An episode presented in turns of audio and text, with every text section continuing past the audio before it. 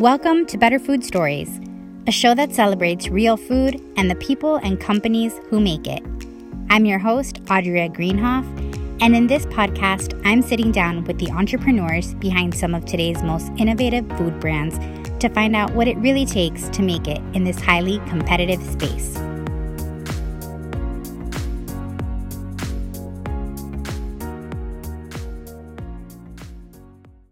Everyone, welcome back to another episode of the Better Food Stories podcast. I am your host, Audrey Greenhoff. And if you've been following along the show, you probably noticed there was a little bit of a gap between episodes in the month of July. Um, unfortunately, we had a very near and dear family member um, pass away due to COVID 19. So it was uh, really shocking and just terrible time for for the family. And i took a little bit of a break uh, with recording episodes and posting new content. It's been it's been definitely a challenging time. And also if you've been following along for any amount of time on the show you've probably heard me um, mention that i am having a baby um, in actually just a couple of weeks away uh, as of the time of this recording. So, yeah, there's been there's been a lot going on. I've been going back and forth about this podcast and how I can sustain it and really bring um, the best of myself and the best of the content that I've put together uh, for you, the audience, and and bringing most value to you. So, if you are listening, if you've been listening for any amount of time, I greatly appreciate that you are here. So now that you have a bit of a life update, um, I am excited to introduce you to today's guest. It is Coconut Bliss's CEO, Kim Gibson Clark. And Kim has been a leader in the plant based industry for over 20 years. She's an expert in sustainability, ethical food sourcing, and the future of plant based food. Um, if you're familiar with Coconut Bliss, you know that this is an awesome brand. I love them, and I really learned a lot from Kim. I'm also excited that we talked about the brand's new CSR program to empower women coconut farmers in the Philippines. This is a really great initiative and a wonderful way that a company that's already doing wonderful things is giving back to communities around the world. So I'm excited about this episode. I think that you are going to get a lot of information. And Kim also shares some great, great advice for aspiring entrepreneurs. So make sure to listen through to the end to get that insight from her. So here is my interview with Kim. I'm very excited to chat with you today.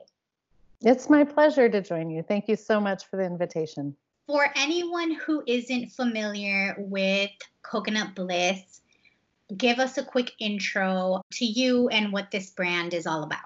Coconut Bliss, uh, we got started back in 2005. Luna and Larry created the company in order to have a solution for people who were not eating dairy or soy.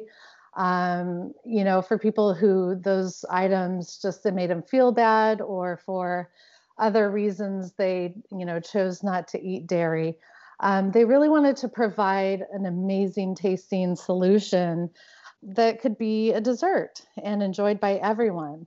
And so uh, they quickly discovered coconut milk is this beautiful ingredient that's so creamy, it has so many amazing uh, fats in it, the medium chain triglycerides, and it just tastes so good. And it works beautifully into making ice cream. So they've always just thought of um, the product as just real ice cream, just because it's so pure. It's from real ingredients. It's not trying to be something that it's not. It's just very straightforward and and you know really beautiful flavors. So they got started with that concept and using agave syrup as the sweetener and really just went from there. So, because of their values as well, they um, decided that everything should be um, from organic farms.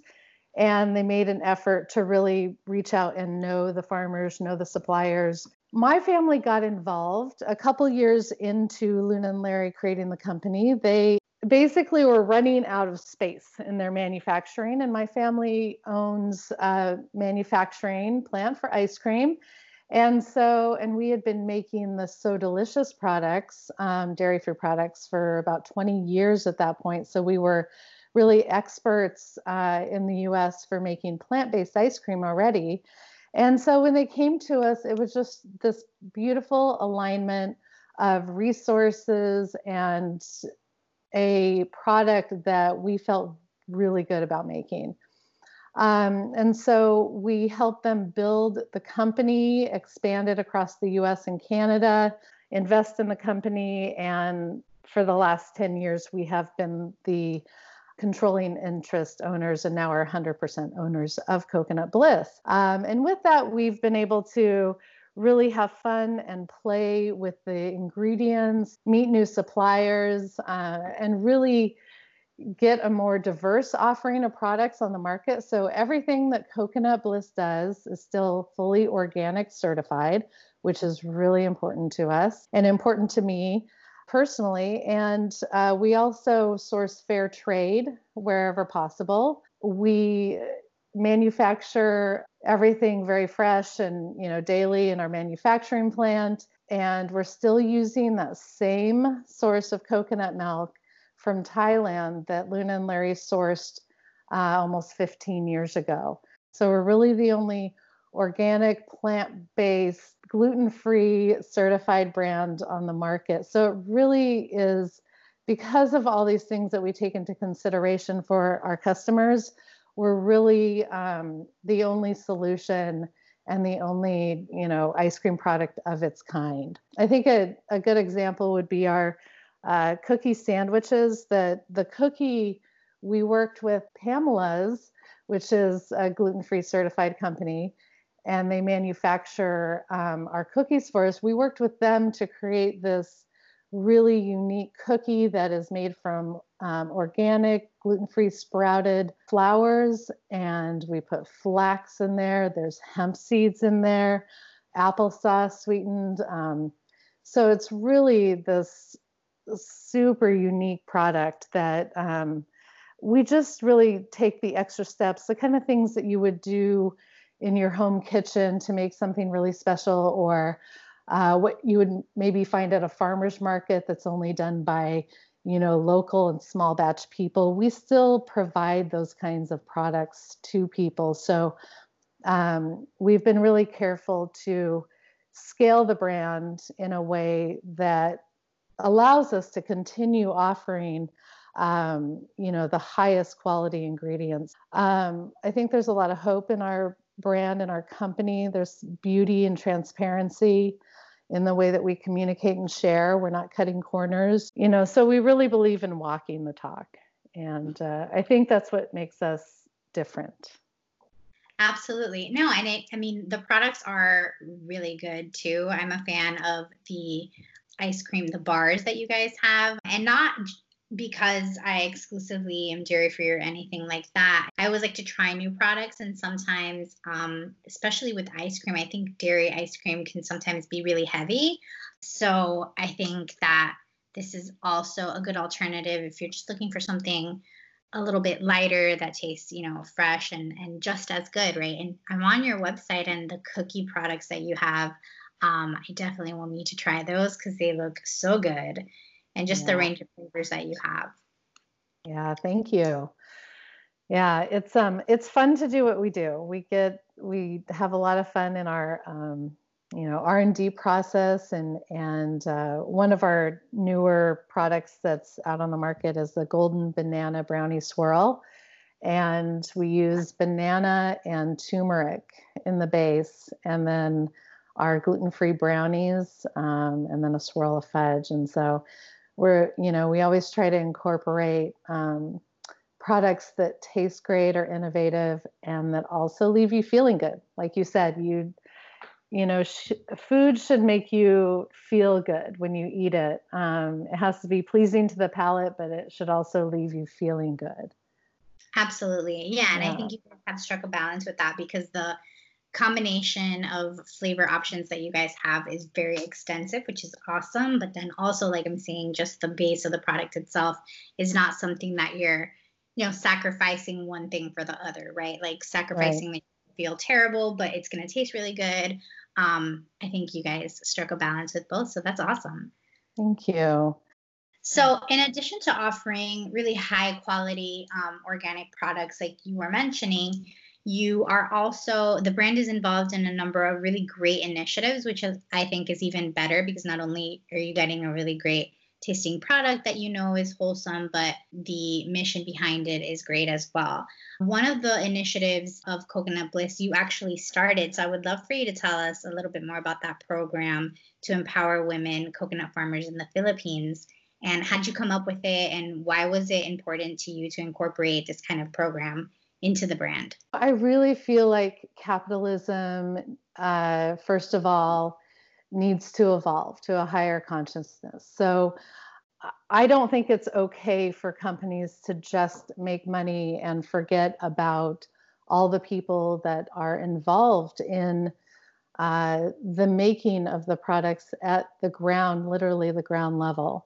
And as someone who grew up in a farming family and participating in the farm work in the summers, and then growing up working in our manufacturing plants and and being part of making the food it really instilled in me this appreciation and high value that I put on the people you know doing some of the hardest work for us. And so um, and often those are some of the people, most often, those are people that are paid the least and, you know, are disenfranchised and they don't have power for themselves. And so this is a way that I think Coconut Bliss has a way to change the way that business is done for the positive and to enfranchise these people and specifically women. In Paul Hawken's book, um, Project Drawdown, he speaks about basically there are all these combinations that are these mathematical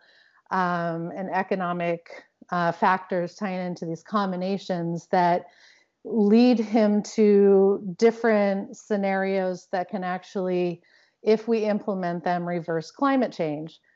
And a majority of our team went to one of his talks in Eugene and we were all really inspired by uh, the part where there are a few aspects, a few changes economically and socially, uh, politically that we can make that are specifically around the lives of women and, and girls that if we make these changes it becomes the number one way to reverse climate change wow. and not just halt it not just improve it but reverse it and basically that's giving um, women and girls access to um, reproductive rights and hygiene education and uh, access to owning their the ability to own or at least manage their own land.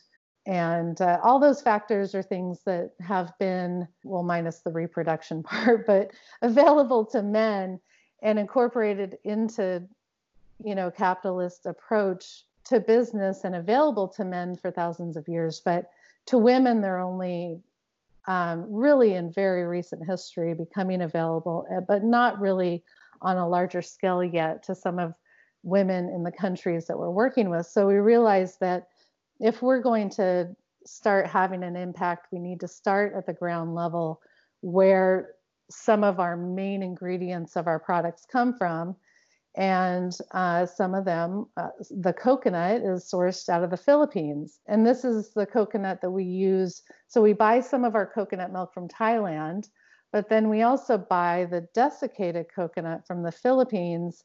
And we have a local manufacturer in Eugene that makes coconut milk for us here out of that desiccated coconut from the Philippines. So we identified, um, and we've been to the region uh, in the Philippines where that coconut is grown, and we've met the farmers. And so we decided we wanted to work with, find a project that we could work on specifically with them because there is a, a cyclical nature nature to um, coconut farming, and there will be months at a time where the coconuts are just not in harvest. Um, and so they need to make income. And so we've basically created a fund where women can that are um, part of these coconut farms can use this money to create their own businesses to um, make byproducts out of the co- the coconut has so many byproducts so many other uses after you harvest the inside part the coconut meat or the coconut water Mm-hmm. Um, there's so many byproducts from it. So they're making coconut vinegars. They're creating coconut like organic fertilizers and composts out of it. The husk can be used for um, materials, uh, for even burning for fuel. That's helping to empower hundreds of women in that region to have year round income that is not directly tied to also the men in their lives. And that's not to discount the men, that's just, you know, right. again, to empower women to have the same opportunities that have been afforded to men for so long. It's been really rewarding to watch, you know, how that has positively impacted women's lives. But I feel like we're just getting started. That's amazing. And I think that that's such a great, you know, all encompassing initiative because on one hand, you're giving these women um, a source of income outside of the coconut farming season, but then also you're utilizing all of additional material and you know it's great for the environment as well. So it has such a double um, effect that is both so important on both sides, right? Yeah, and and hopefully has a that pay it forward ripple effect too. Like what are the other impacts that doing something small like this, which really, you know, it's still a small level project, but how will, you know, how will that ripple into other people's lives? So I'd love to know how you build uh, relationships with the farmers and the suppliers that you're working with. I know you talked about transparency being really important to your brand. So how are you finding these partners and also how are you incorporating that into the story that you're sharing about your brand to your customers? Yeah, well, on the second part, I think we could actually continue to do a much better job of. um, and that is the sharing with our customers, really everything that we're doing. Um, I think sometimes we get so focused on our our work and the doingness of it and the sourcing and and researching and, and implementing these programs that the customers probably only know a quarter, or a third of, of what we're doing. But um, more to the first part of the question on building relationships, um, just the the first one that popped into my head is kind of a, a fun one because it's very personal. Um, I've as as I mentioned, I grew up on a um, in a farming family and and working um, alongside my siblings and father and uncles and cousins. Um, and we we're not a small farm. It's a it, it's a multi generational farm, but it has a lot of diversity of crops. And one of the things that my grandfather planted many decades ago was hazelnuts.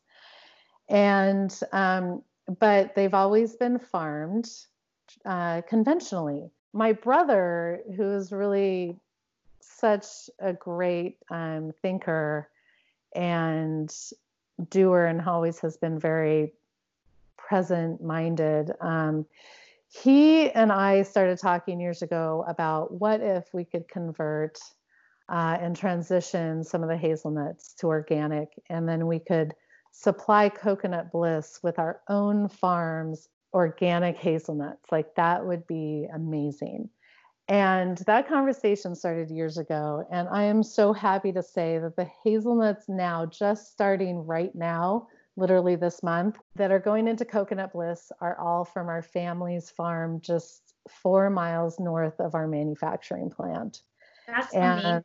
Yeah, I just, and I'm so, I have so much like love and gratitude it's a big change to move into organic farming, um, especially with a sensitive crop like hazelnuts. Why I bring it up is it just speaks to how you really need to uh, work directly with farmers and show them the business opportunity um, to be organic or to supply to a manufacturer like us, uh, which might you know be a little more challenging than just selling your product as a commodity because we have high quality standards and and so it takes more work it takes more diligence and quality assurance work um, that the farmer may or may not be used to being involved in uh, to work with a company like ours. But my brother took that chance and and um, and i think it's just an example of how as manufacturers it's it's our responsibility to start reaching out and working directly with farmers to give them the opportunity not just to preach to them and tell them well you shouldn't be you know farming conventionally they need right. to be given you know they they need to have that um, business opportunity to have a reason to transition to organic you know another is just the ongoing relationship that we have formed with our coconut milk supplier out of thailand uh, he and his family actually just visited us at the very end of February, right before all of the travel restrictions went into place. They had a little bit of trouble getting back to Thailand, but um, but they're they're all safe. Um, so I I think it was probably 12 or 13 years ago we we had been buying their products through I think it was Edward and Sons, this uh, really great distributor. And but it was just in the tiny little cans, you know, that you would take home uh, from the grocery store. I mean, that's how Luna and Larry started, is in these little cans of coconut milk, and um, and so we we needed something. We needed a different solution for you know we're used to working with tankers and pallets and totes and you know larger things that where you can hook up and use pumps uh, we traveled there, and um, my dad and I went, and we um, toured all of the coconut uh, farm, and and which is this real biodiverse. It's actually biodynamic uh, coconut farm, and got to meet all the you know workers and and from the ground up from peeling the coconuts to um, all the you know processing and and everything that goes into it and we were able to work with them to come up with a larger container solution for us that um, just works much better for our manufacturing process. But in in that process we also just got to know that farm because he's all he's the farmer and he's the manufacturer. So That's we cool. just developed yeah a much more intimate relationship with them and felt even better about the product after we returned. Through everything that we've been talking about, you've been sharing your passion for sustainability and organic farming. It makes sense that you grew up on a farm where that passion kind of started. Where did your passion for, um, you know, plant-based kind of develop? For plant-based, I feel like a healthy diet is primarily plant-based, and I'll share. It's maybe ironic, um, but before meeting Luna and Larry and making Coconut Bliss, I was on. Uh, it was the Oregon Dairy Products Commission. So, of course, growing up in a dairy family, you know that was a big part of our lives and our business. Um, and uh, I was on this commission for six years, and the sole purpose was to really go into schools and educate around nutrition. And of course, the Dairy Council is is pushing milk as part of the the whole package. But when I was on that board, which I was always shocked to be because I was, you know, I was always the radical. pushing all the boundaries and you know trying to make them all go organic and but I learned so much actually from the head nutritionist there, Ann Getze, about really what makes for a well balanced diet and um, what the fuel for our bodies represents. So, my, I guess on a base level, I learned just a lot about nutrition for our bodies from her. And and I know we'd been taught you know, these things through school and college, but there was something very personal in her approach with it because she did not just push dairy products. She was really um, an advocate for a very healthy diet and limiting our fats and limiting our um, intake of any kind of sugars. And she was just very inspiring on that level. And maybe it maybe it started there. Um, but as i as i became uh, more involved in in a plant-based company it really started to evolve into what makes sense for the planet so it started as a personal like uh, you know, nutrition, health level for me, then at Coconut Bliss, I, I really started just seeing the impact that plant based has on our communities and our world, and how it just consumes less in general. Um, there's less carbon emissions, there's less waste. Yeah, I think that's a good segue um, into my next question. You know, right now, it's no secret that we're in a really strange place in time. And the world as we know it has changed a great deal just in the last few months. Um, you know, obviously there's a, a, lot of negative out there, but I think on the positive side, um, we are hearing stories of people, you know, consuming less, being more creative with the way that they're utilizing ingredients, um, just because things aren't as widely available or people are spending more time at home and not going out as much. What do you think um, are some of the lessons that we can take away from a time like this?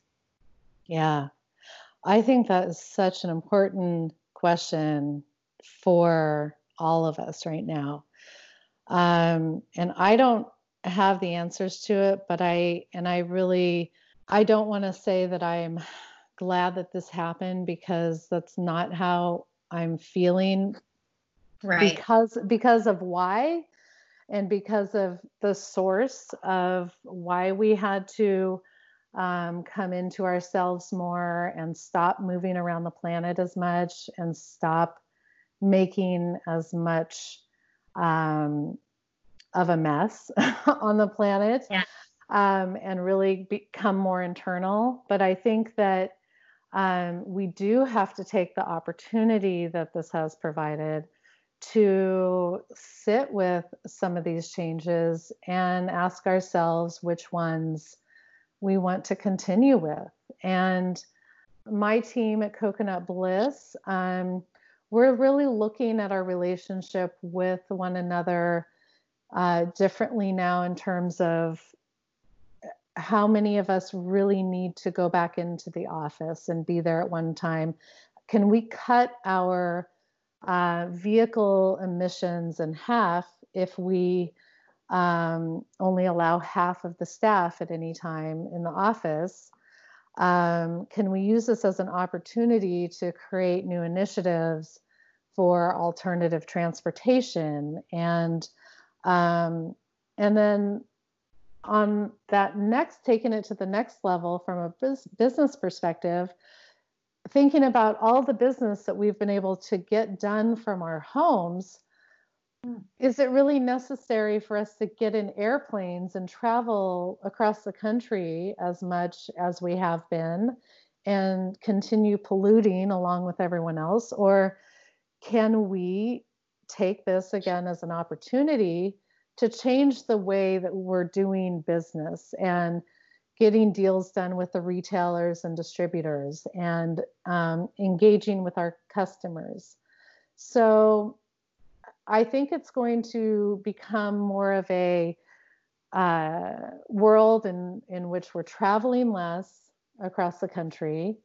Uh, we're activating people more where they're at. So there are amazing uh, people that are in the Coconut Bliss tribe everywhere throughout the US and Canada. And how can we activate them to help represent and speak and act on behalf of the company instead of sending a representative from Eugene um, across the country? Um, so there are definitely some business decisions that we'll be making and taking the opportunity of this that I think we never would have seriously um, taken this drastic of an approach to these changes that that really do need to be made unless forced into it as we have been. I think we're just going to continue to explore it and I also think that it's on a personal level, it's been really amazing to be on Zoom meetings where, um, you know, kids are running in the background or someone's dog jumps up on their lap and you get a little view into it's like a little voyeurism um, happening, but a little view into people's lives, their homes, their families. It, it's made this.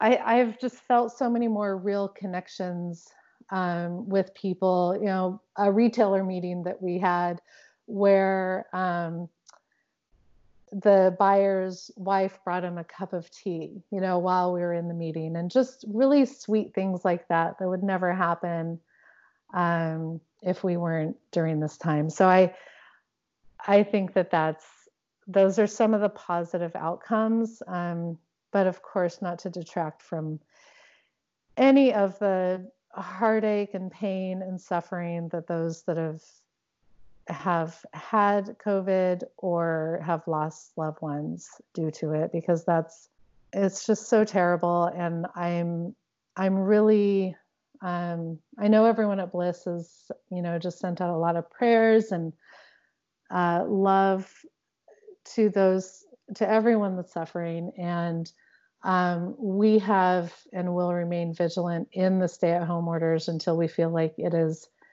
100% safe, um, you know, to put people out there in the world again. We don't want to put anyone in harm's way. So, very well said. And, you know, like you mentioned earlier, I hope that, you know, the, these relationships and, and being more empathetic toward each other is really here to stay. You know, you mentioned that as something that you thought was important, especially in business, to get that sort of holistic connection with people. So, you know, hopefully we can continue to be kind to each other and and continue getting through this together. One question I had since we were talking a bit about your journey, a lot of people who listen to this podcast are uh, either food entrepreneurs themselves or they're interested in building a food brand of their own. What's your advice to someone who might be in those beginning stages right now? Wow, great question. Um, it is, I, I'm not going to sugarcoat it. The food industry is, a lot of people enter it because they have a passion for food. They have um, something amazing that they have created that is unique and they want to share it with the world. And uh, that is the way that so many incredible companies start. And so, in order to not kill that passion for what you're doing, which is really important, you you have to keep the passion sure. of the of the founders alive or you have to you know in my case the founders found someone that had the same passions as they did and you know uh, was able to carry on in the same way um, but you really need a team of experts around you. You can't do everything. And so you need someone, you need people that are opposite of you. You need, if you're a passionate um, foodie that wants to and needs to spend hours in the kitchen uh, developing recipes and doing the creation part of your passion then you need to set up your business so that you find people that are really skilled at finance. Um, because, bottom line, business is about being able to sustain that business. And the only way you can do it is if you understand your finances, so your P&L, your balance sheet, what are your assets, what are your liabilities, what working capital do you have, um, what kind of money do you need to fund your next uh, new product that you're going to launch into the market.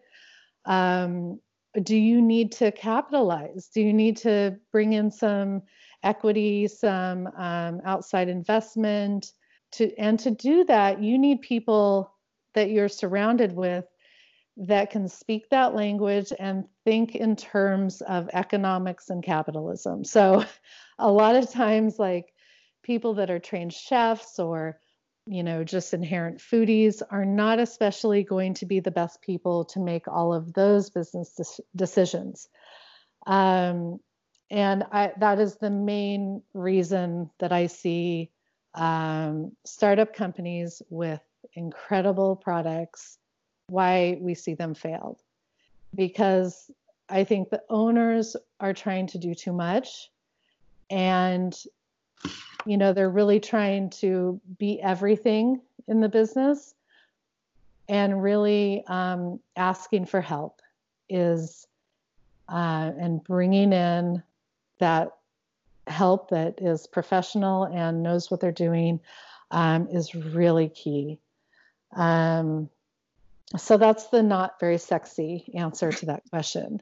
But yeah, you have to trust. You have to trust and give and empower other people to help you. Well, I'm really grateful that you took the time to to share your expertise and knowledge and passion um, with with our audience. I think that you um, have obviously built a fantastic uh, company, and Coconut Bliss is is doing wonderful things. But I also love so much that you have such a passion to, um, you know, improve the world and and to help others along the way. So I hope you know other companies. Um, get inspired by that, and we have more people doing what you're doing, um, and kind of challenging the traditional, you know, capitalist world and views and, and helping along the way as well. So this has been a pleasure. Thank you. Yeah, for me as well. It's fun to talk about. Yeah, before I wrap up and let you go, I usually do some fun closing questions with my guests. Are you up for that? Absolutely. Yeah. Okay. So number number 1, what is the last movie or TV show that you watched? Oh my gosh. Um so I I do love movies. Um, I had read Bryan Stevenson's Just Mercy, and actually I had um, I had visited um, the, his Equal Justice Initiative, the um, the memorial and uh, museum in Montgomery, Alabama, and uh, this last September. And so that movie recently came out, Just Mercy, and uh, it's just highly recommend for anyone who uh, is interested in learning more about civil rights and justice and mercy. Love it. Yeah. Number two, if you could only eat three foods for the rest of your life, what would those be? That's not fair to a foodie. okay. I know, it's a tough one for most of our guests. okay, so here I'll reveal that I'm not a um, I'm not a vegan. I am definitely a flexitarian, is what we call it. Okay. Um, so mostly plant based, um, and definitely most meats I do not eat, but I I do eat seafood. Um, and we have salmon in Oregon that is so amazing. Um, and so salmon would have to be one of them because of how nutritious it is. And then we also grow blueberries in Oregon, and they are so yummy. And there's so many great antioxidants in blueberries. And then I think the third, because I just love it so much, are avocado. And they're, of course, not grown here, but I just have to go with avocado. love it. I think avocado on my top too. I, I love it. Love them so much. Yeah. Number three, where is your favorite place that you've ever traveled to? I think I would have to say um, Easter Island. I I got there via a seven day boat ride um, from uh, where did we leave from? Um, Lima, Peru, and uh, which that in and of itself, those seven days was was quite something. Um, not seeing any land, and after a while, not seeing any birds or anything. um, but dolphins and whales and um, the occasional albatross.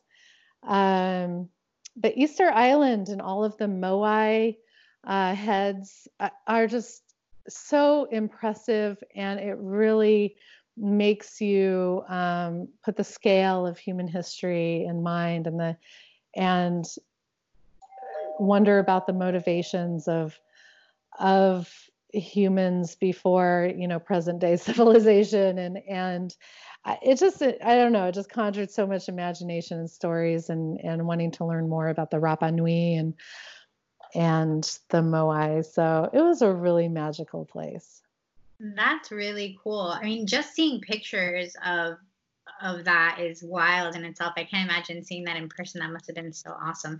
Do they know how they ended up there? They're just theories.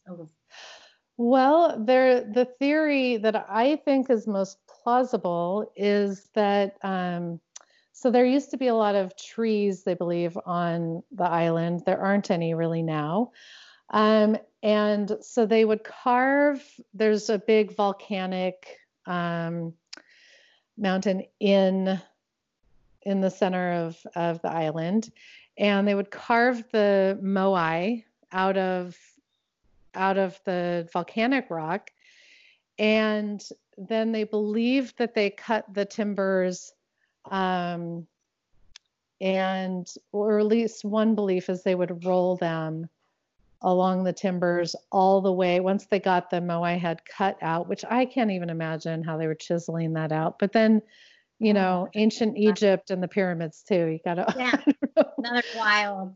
Yeah. Yeah and so i believe um the one theory is they rolled them you know out to the where they would line them up facing outward to the to the ocean to make it look like there were very large and powerful uh, beings on the island so that no one would invade. Um, yeah. Uh, they also think, some think that shamans like elevated them and moved them with the power of, of their minds, um, telepathy. And so there's a lot of theories, but. one of natural mysteries. That's, that's right. really cool. Exactly. Okay, number four. What's one thing most people would never guess about you? Well, they they probably wouldn't guess that I know how to drive really big trucks. Cool. like, like, like that. Fifth, fifth wheels, like um, you know, semis and that are like nine speeds and you can um uh, it's not because it's an interest.